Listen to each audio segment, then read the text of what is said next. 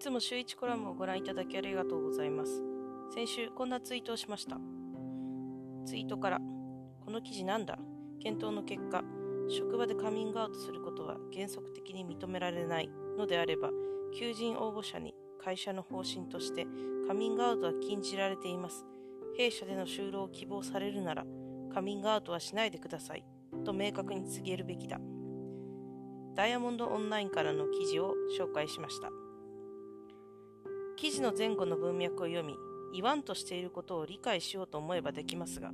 それを差し引いたとしても、昨今の日本の LGBT ムーブメントがいかに表層的であるかがよくわかる記事だなと感じています。これまでも何回か LGBT に関することは、講演や研修などでお話しする機会をいただいているのですが、いつも自分自身の中に葛藤があります。LGBT 当事者への差別や偏見がなくなってほしいと思う方で LGBT と言い続けることで LGBT が特別なカテゴリーであると強調し続けてしまっているという矛盾です。ここからは主に性的指向に関する話になります。ジェフリー・ウィークスはセクシュアリティという著書の中で同性愛行為はずっと昔から確認されてきたが同性愛者が出現したのは相対的に見て新しいと述べています。18世紀から19世紀頃のヨーロッパにおいて異性愛行為を正常同性愛行為を異常とみなしその異常性を心理学的に解明するような研究が盛んになったことで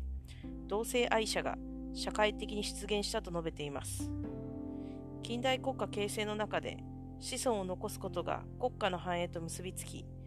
父と母を中心とする家族システムが導入されていきました。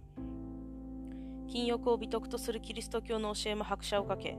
子孫を残すことのない同性愛行為はますます刑罰の対象となっていきました。こういった時代背景の中で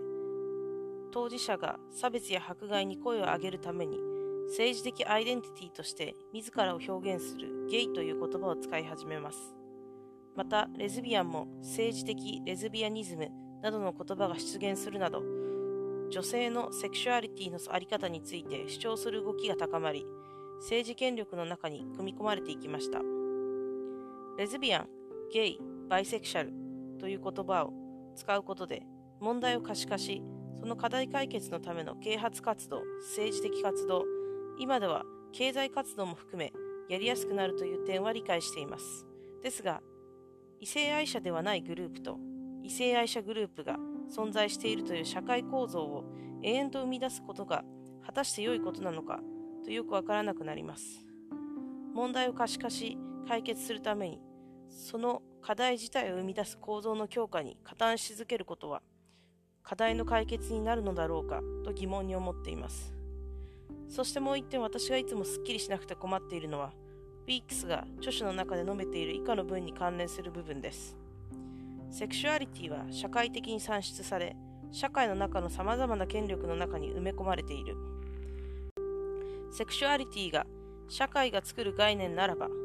アメリカで生まれたゲイ、レズビアンという言葉は、アメリカという社会の中でふさわしい言葉として生まれたわけであり、その言葉をそのまま他の地域に適用するのは正しいことなのだろうかという疑問が生まれます。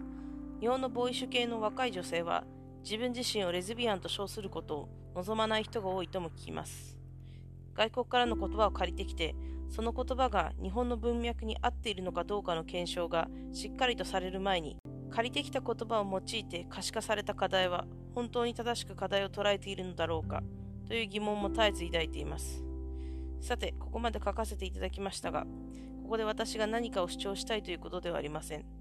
私も勉強中のため、本の解釈や知識の絶対量が足りていない部分もあります。そんな中コラムを書くのは正直怖いなとも思いましたが、自身の勉強も兼ねて抱いている疑問をまとめてみました。共感してくださる方や異なる視点を持っている方と議論しながら深めていきたいと思っています。